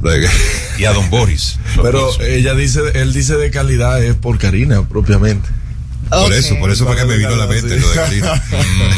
Vamos a iniciar esta conversación, Rafi. Eh, como cariñosamente todos te dicen en redes, Rafi Piz. Vamos a iniciar esta conversación eh, hablando del último anuncio. Eh, y es que vas eh, como diputado por la Fuerza del Pueblo, eh, diputado del Distrito Nacional. Eh, todos vimos, eh, y, y todos los que seguimos tu carrera, podemos ver eh, cómo tú has avanzado en política, eh, desde estar en el P L D, eh, pasarte a la Fuerza del Pueblo. Y como que no todos quedamos satisfechos con esta curul eh, que te espera, porque esperábamos quizá algo más, más importante para un dirigente tan importante. Entonces me gustaría saber cómo tú lo ves, cómo tú lo valoras. Decía Winston Churchill que ¿ay? El hombre, más que a ser importante, debe aspirar a ser útil. Y precisamente con esa palabra de ser útil, quiero iniciar esta conversación. Yo era el candidato alcalde de la uh-huh. Fuerza del Pueblo, por decisión de la dirección política, a propuesta del presidente de la organización, doctor Leonel Fernández. Sin embargo, cuando esa decisión se tomó y cuando nosotros construimos ese proyecto, no había en el horizonte la posibilidad de llegar a un gran acuerdo entre los partidos de la oposición. Se firmó una primera versión de la alianza limitada, de la alianza Rescate R D, limitada a territorios pequeños. Uh-huh. Pero en ese momento muchos entendimos que para que esto pudiera prosperar con su máximo potencial tenía que ampliarse. Entonces, a raíz de ese convencimiento, de manera voluntaria, visité al doctor Leonel Fernández y le dije que le estaba poniendo a disposición la candidatura con el objetivo de que pudiera pactarse un acuerdo de mayor envergadura, entendiendo que había que, aunque nosotros estuviéramos muy bien posicionados en el Distrito Nacional como lo estábamos y como lo estamos, eh, la capital, por ser el lugar donde confluyen las fuerzas políticas, eh, la mejor versión de la, del acuerdo era una versión combinada. Entonces, eh, en función y en aras de eso, y en función del compromiso mayor que tengo, que es que la Fuerza del Pueblo logre la presidencia de la República, bajo el liderazgo de Leonel Fernández, y entendiendo que esta alianza era un paso importante en ese propósito, sacrifiqué esa candidatura. Siempre he dicho que no estoy en política por cargos. De hecho, cuando estuve aquí, decía, lo recordarán en la última entrevista, si tenía que ser candidato a senador, lo iba a hacer, porque tenía los números para eso. Si el partido me escogía como candidato a alcalde, como en efecto sucedió, asumiría el compromiso, y si no tenía que ser candidato, me dedicaba a que Leonel fuera presidente. Ahora, la pregunta es, ¿por qué Omar y no Rafael Paz? ¿Los números daban más para Omar? Mira, Yo creo que Omar ha agotado un periodo en la Cámara de Diputados que ha permitido que el país lo vea en acción desde el Congreso. Eso ha conectado con una serie de sectores del Distrito Nacional y le han generado una simpatía. Y los partidos que son inteligentes, que tienen visión de futuro, aprovechan sus activos. Entonces, en el caso de Omar, él está muy bien posicionado para esa posición en un perfil legislativo. Yo tenía un perfil eh, combinado, legislativo, pero también ejecutivo, tanto en el sector privado como en el sector público. Me correspondió entonces la candidatura a alcalde y, bueno, las cosas ocurrieron como han ocurrido. Eh, no obstante, en función del buen posicionamiento que tenemos, eh, el partido entendió que fortalecíamos la boleta en el nivel de diputados en la circunscripción uno y se me solicitó asumir este compromiso y yo estoy y he estado en plena disposición y con muchísima humildad, sin mirar la posición, porque al final de lo que se trata es de servir a la República Dominicana. Decía Arquímedes, en la definición de aquello que se llama como el punto de Arquímedes, dame un punto de apoyo en el espacio y seré capaz de mover la tierra. Lo que necesita un dirigente político para poder construir su legado de cara a la población es un punto de apoyo. Y si es una posición, es una posición, si es otra. Mi abuelo me decía siempre, no importa lo que tú seas en la vida, trata de ser el mejor en lo que eres. Si vas a ser barrendero, sé el mejor barrendero. Si vas a ser empresario, sé el mejor empresario. Si vas a ser político, sé el mejor político. Yo sí le puedo garantizar a la República Dominicana que va a tener en nosotros un excelente diputado, que va a trabajar, que va a proponer, que va a construir una agenda en función y en conexión con las necesidades de la gente. Por eso lancé eh, o anuncié la candidatura y al día siguiente ya estaba presentando lo que va a ser nuestro plan de acción, que se denomina Plan Esperanza, con siete propuestas sí. para el país. Por cierto, de eso te iba a preguntar, Plan Esperanza, que el país necesita esperanza y qué traen eh, en sí estas propuestas. Mira, si tú revisas todas las encuestas, eh, coinciden en un factor. La gente entiende que el país va por mal camino. Ahí no hay tutía. Independientemente si vemos, eh, sin entrar en discusión sobre aspectos de preferencias electorales, todas las encuestas coinciden en que la gente entiende que el país va mal. Entonces, eso lo que te indica es que los niveles de esperanza de la gente están bastante golpeados en función del costo de la vida, en función de los nive- de cómo le afecta la inseguridad, la delincuencia, eh, servicios públicos que no funcionan. Y la gente siente, necesita poder ver a futuro que ese potencial que tiene la República Dominicana, que lo tiene. Claro que sí. Porque hemos sido el país más exitoso en términos de crecimiento económico en los últimos cincuenta años. Hemos ido construyendo una sociedad civilizada con muchos eh, rezagos todavía, sobre todo eh, en el abuso de las posiciones de poder frente a aquellos que son más vulnerables, la falta de acceso a, a, a una justicia eh, apropiada, deficiencias en la salud y en la educación. Y digamos los problemas de institucionalidad que tenemos y de falta de oportunidades, sobre todo para los más jóvenes, o de falta de apoyo del Estado a aquellas personas que entran en niveles de vulnerabilidad como los más, eh, las personas que ya entran en la tercera edad, por ejemplo, los jubilados. A pesar de eso, República Dominicana ha sido un proyecto exitoso y tiene un potencial enorme de crecimiento.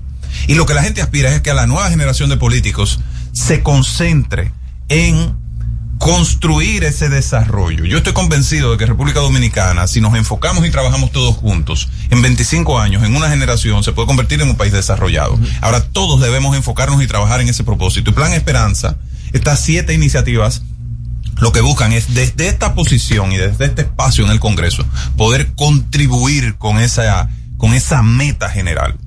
Son tres proyectos de ley, una iniciativa de fiscalización y Eh, tres proyectos de representación, que son las tres funciones del legislador. ¿Quieren que entre en detalle? Claro, no te estamos dando yo, yo, yo, no, yo ya, estamos, estamos pasmados. Ah, correcto, lo único que eh, ustedes saben, a veces yo hablo muchísimo.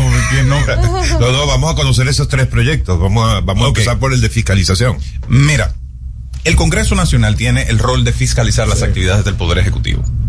Es uno de los roles menos desarrollados. De hecho, cuando tú ves la historia del Congreso, la última función que se le agrega al poder legislativo en Occidente es la de legislar. Sí. Claro. La primera fue la más deficiente siempre. La de representar y la segunda fue la de fiscalizar. Representar, me voy a Inglaterra en aquel tiempo, cuando se firma la Carta Magna en el siglo doce, ¿verdad? Se crea el, la Cámara de los Lores, eh, en representación en aquel momento de la nobleza, y con, comienzan a contrapesar al rey. Lo primero que hacen es convertirse en representantes de cara al pago de impuestos. Uh-huh. Pero eso después evolucionó a que no solo te apruebo los impuestos, sino que tengo que ver que tú lo estás gastando. Claro. Entonces, fiscalizar en la República Dominicana es un rol poco desarrollado del Congreso Nacional. De hecho, ni siquiera representar. Correcto. Hay, hay, hay representación, pero eso lo vamos a ver ahora con las agendas.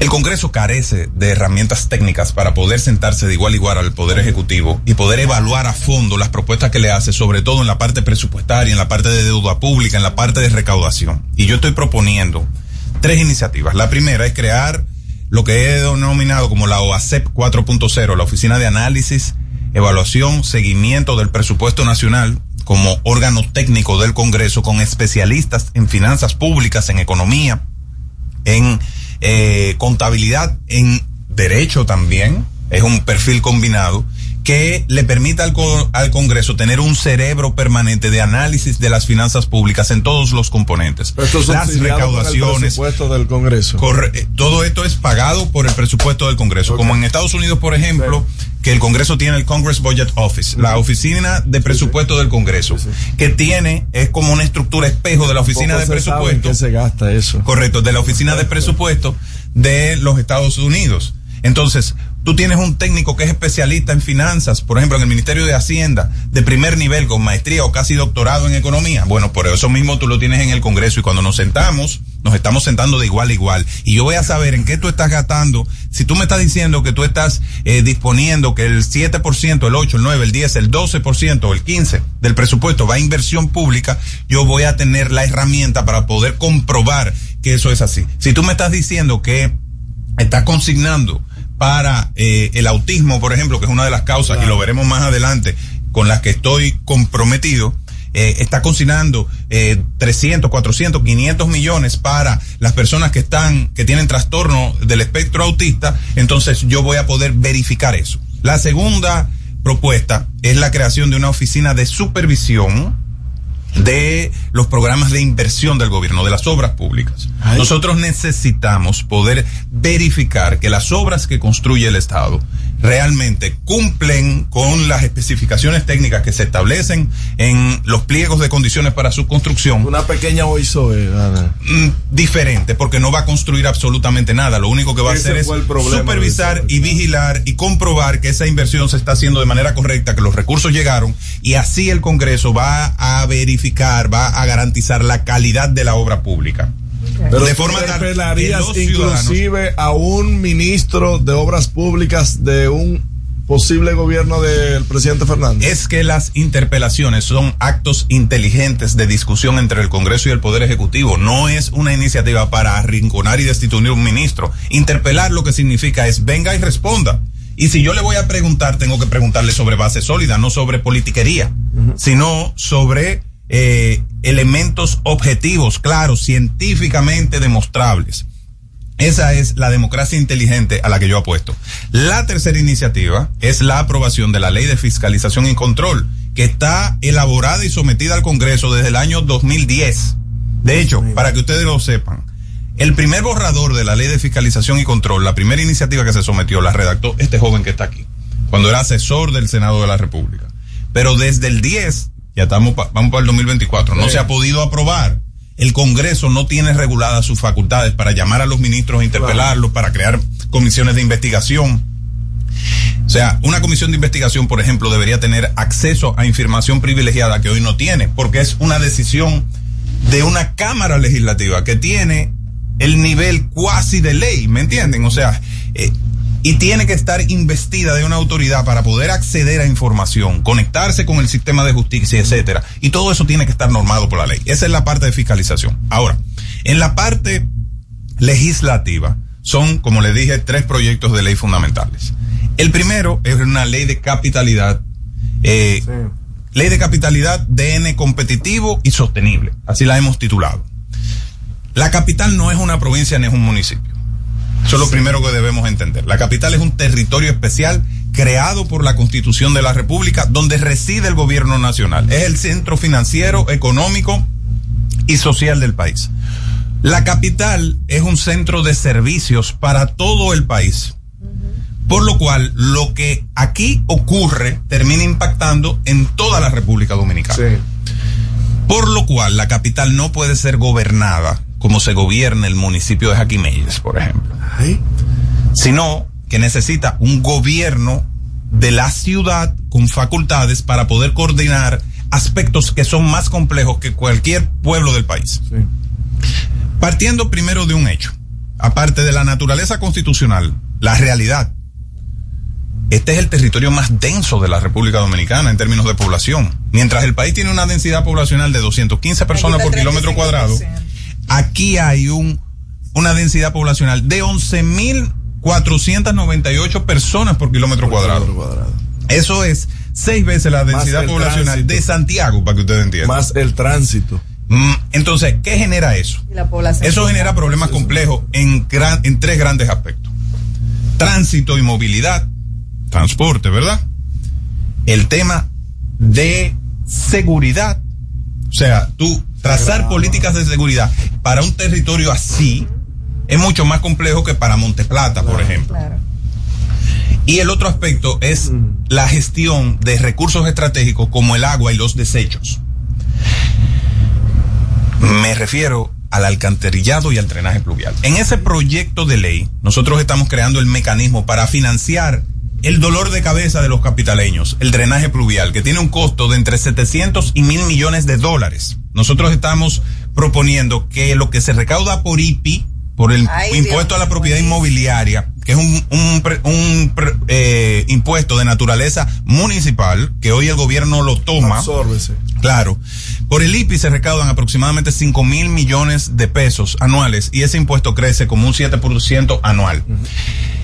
La, entre el cincuenta y el sesenta por ciento del pago total del I P I lo aporta el Distrito Nacional. Estamos hablando de entre dos mil quinientos y tres mil millones de pesos. Con ese, con ese flujo, si lo mandamos a un fideicomiso, ese fideicomiso público o en alianza público-privada puede captar los novecientos millones de dólares que se requiere para el drenaje pluvial en los próximos diez años. Pero nosotros también estamos promo- proponiendo la creación y financiación del Centro de Monitoreo del Tránsito y la Seguridad de los Espacios Públicos del Distrito Nacional. Eso bueno. Para lo cual vamos a utilizar el diez por ciento de ese presupuesto o, o de esos flujos del I P I, y en adición a eso, nosotros tenemos un problema en la ciudad eh, de, de sensación calórica. Nosotros tenemos que lograr claro, reducir claro. la sensación calórica. Pero no, no regalando abaniquitos como no, domingo. No, claro que no. Eh, y nosotros estamos proponiendo financiar con el quince por ciento del I P I eh, un plan de ornato y de arborización de la ciudad de dos millones de árboles. Te queda en como los próximos mucho de, de cuando tú eras candidato a alcalde. Bueno, es que la alcaldía necesita las herramientas para poder gobernar bien la ciudad. Nosotros lo que estaríamos a través de la ley de capitalidad creando esa plataforma para que pueda cumplirse con el objetivo. Desde el punto de vista democrático, Alex, que para ti es, por ejemplo, muy importante, la gente no tiene la posibilidad hoy de penalizar eh, con el voto el desorden que hay en el tránsito. O sea, tú vas a penalizar al presidente de la República por eso. Se supone que eso debería ser una responsabilidad el, el que, del alcalde. Como debe ser y como está estipulado en la ley. Correcto. Entonces, esa ley de capitalidad le va a dar todas las herramientas a la alcaldía y a la comisión interadministrativa, porque es un tema de colaboración sí. entre el gobierno y el ayuntamiento también. No diga que el ayuntamiento va a ser el rey de la ciudad y el no. gobierno va a quedar sin funciones, no. Una comisión interadministrativa mixta que es la que va a gestionar esos tres te- temas, incluyendo el tema de seguridad. El segundo proyecto de ley es una continuación de mi no, pero, trabajo. Pero ah, okay, vamos, vamos, vamos a esperar ahí, Rafa, porque tenemos que hacer una pausa. Ya estamos retrasados con la pausa y volvemos y continuamos esta conversación. Gracias. Amigos, estamos con Rafael Paz en No Se Diga Más. Usted escucha No Se Diga Más en Top Latina. ¡Ho, ho, ho! Top Latina. La Navidad es rica, más que una noche buena. Se celebra en mi tierra la Navidad de adentro, la que viene del alma, solo se ve en Quisqueya. Presente todo el tiempo, presente cada vez. dominicanos, la Navidad que empieza un primero de enero, solo se da en mi tierra. La Navidad que es rica, la que viene del alma, se celebra en mi tierra. Cuando nos cuidamos unos a otros, hay comunidad. Donde hay comunidad, hay más oportunidades. Donde hay más oportunidades, se vive mejor. Por eso en Grupo Punta Cana trabajamos diariamente de la mano con nuestra comunidad, con proyectos que garantizan el acceso a salud y educación, promoviendo la cultura y el respeto por el medio ambiente, porque el verdadero desarrollo solo es posible cuando es para todos. Grupo Punta Cana, con la comunidad. Descubre más en doble u doble u doble u punto grupo punta cana punto com punto do. Compro hoy, compro mañana, Jumbo me da mi veinte para el fin de semana.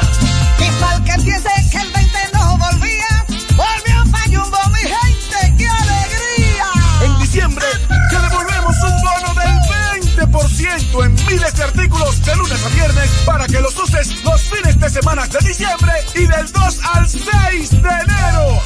Lo bueno se repite y en Navidad Jumbo es lo máximo. Hey, hey. Yeah, yeah. Top Latina. Comunícate con nosotros al ocho cero nueve, cinco cuatro dos, uno cero uno siete. No, no se, se diga más. Amigos, de vuelta en No Se Diga Más a través de Top Latina. Continuamos nuestra conversación con Rafael Paz de la Fuerza del Pueblo, candidato a alcalde ahora y dirigente. De diputado. De, eh, candidato a diputado, perdón, perdón, perdón, candidato a diputado por la Fuerza del Pueblo, circunscripción número uno del Distrito Nacional, que nos está compartiendo parte de sus propuestas para, uh-huh. para la Cámara Legislativa. Y vamos a hablar del segundo proyecto. D R D más simple. Uno de los principales dolores de cabeza. Aprovecha de, el tiempo porque yo quiero hablar contigo también de política, tú okay. sabes, ¿verdad? Voy a ir rapidito. Eh, uno de los dolores de cabeza principal de los dominicanos es la cantidad de trámites burocráticos que, hace, que hay que hacer y la cantidad de impuestos que hay que pagar. Ay. Y lo difícil que resulta el proceso, lo complicado. Ay. Entonces, desde hace años he venido trabajando en esta dirección eh, de hacerle la vida más fácil a la gente, más fácil vivir y hacer negocios en el país. Fue mi principal meta como director de competitividad de la República Dominicana y en aquel momento elaboré un borrador de decreto que después en este gobierno eh, lo tomó el, la nueva administración y lo convirtió en un proyecto de ley y se aprobó en el Congreso como eh, burocracia cero. Burocracia cero. Te dieron el crédito, te dieron el crédito. No, no me han dado el crédito, pero. pero hay ya, ya cero burocracia o, o quedó okay. en tres punto cinco. Es muy bueno que no me lo hayan dado porque cometieron ¿Sí? una serie de errores en la elaboración del proyecto o en lo que se aprobó en el Congreso finalmente, porque yo creo que se sometió bien, pero el Congreso, el Senado, oh. particularmente lo modificó y el proyecto se dañó. Y en eso yo le quiero eh, poner responsabilidad a la senadora del Distrito Nacional, que fue quien introdujo esos cambios. Ay, Dios mío. Eh, ¿A quién? A la senadora Ay, del la Distrito senadora Nacional. ¿Quién, ¿quién, quién, la ex senadora, ya le dicen.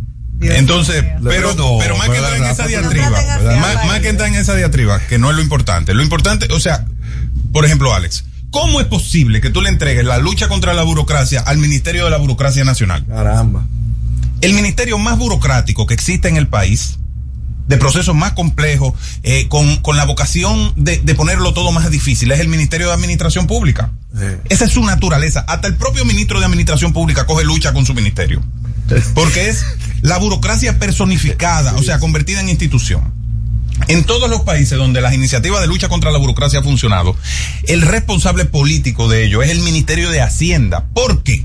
Porque es la herramienta, reducir los trámites burocráticos, una herramienta para acelerar la economía que le permite al gobierno y al ministro de Hacienda no tener que bajar impuestos, lo que es un, un objetivo wow. central siempre de los ministerios porque quieren recursos, pero quieren dinamizar la economía.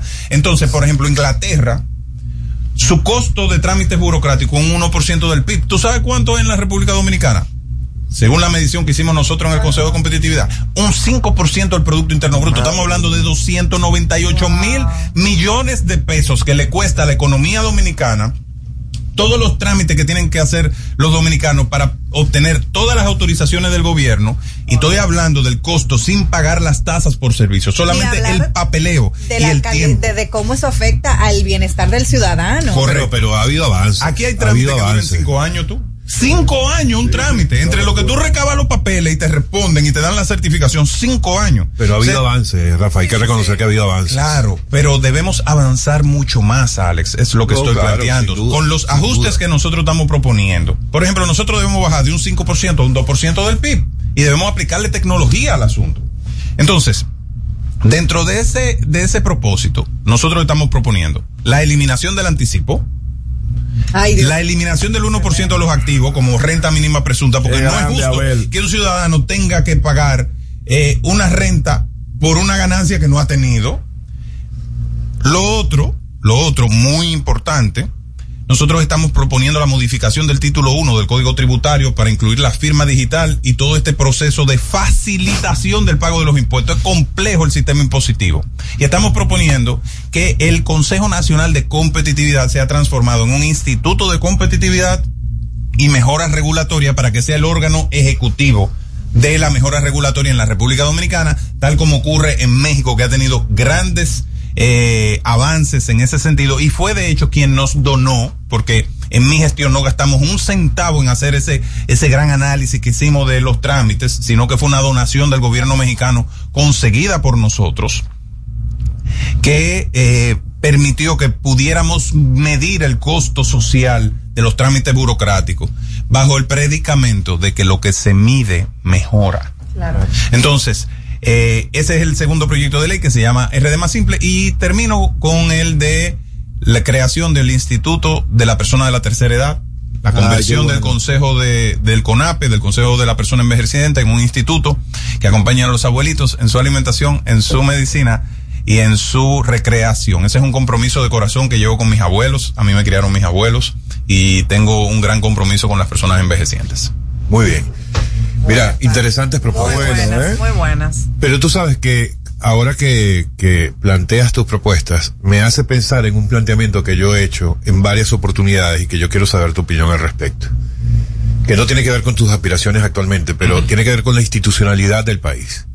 Y es que yo creo, fíjate, todo lo que tú me acabas de decir, a mí no me sorprendería que tú ya lo hubieras tenido en mente, por ejemplo, si llegabas al Senado de la República. Correcto. ¿Por qué te digo esto? Porque yo creo que este país definitivamente tiene que llegar un momento en el que eso del Senado y la Cámara de Diputados se convierta en una sola Cámara. Porque es que no tiene absolutamente ningún sentido tener un Senado y una Cámara de Diputados que hacen exactamente lo mismo. Que en el caso de República Dominicana llega al, al absurdo de que cualquiera de las dos Eh, sí. de cualquiera de los dos espacios legislativos ah, puede proponer tráfico. un proyecto y simplemente funciona de que bueno, lo plantearon aquí, ah, lo aprobaron aquí, y después si pasa uno al modifica otro. Tiene que ir al otro, y si el otro modifica tiene que volver para atrás, y sin ningún tipo de jerarquía entre uno y otro. Uh-huh. Entonces, por eso yo no sé cuál sería tu opinión sobre ese tema, la existencia de un Senado, de una Cámara de Diputados, y a lo mejor es el momento en el que tú digas, bueno, ¿para qué quería yo ser senador? ¿Para qué quiero yo esa posición que le dieron a Omar si me basta con esto y voy a hacer exactamente lo mismo?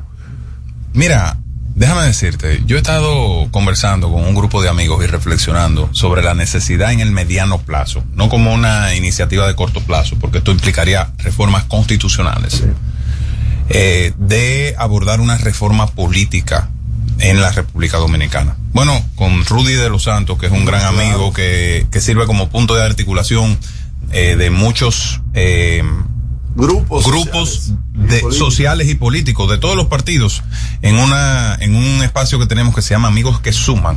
Hemos estado reflexionando sobre la necesidad de abordar una una una reforma política en el mediano plazo. Yo soy de los que cree, por ejemplo, que la Cámara de Diputados debería ser menos numerosa. Yo apuesto o he pensado en un modelo donde nosotros tengamos ciento veinte diputados territoriales, que es como se elige actualmente, sí, y una lista de treinta diputados nacionales para totalizar ciento cincuenta.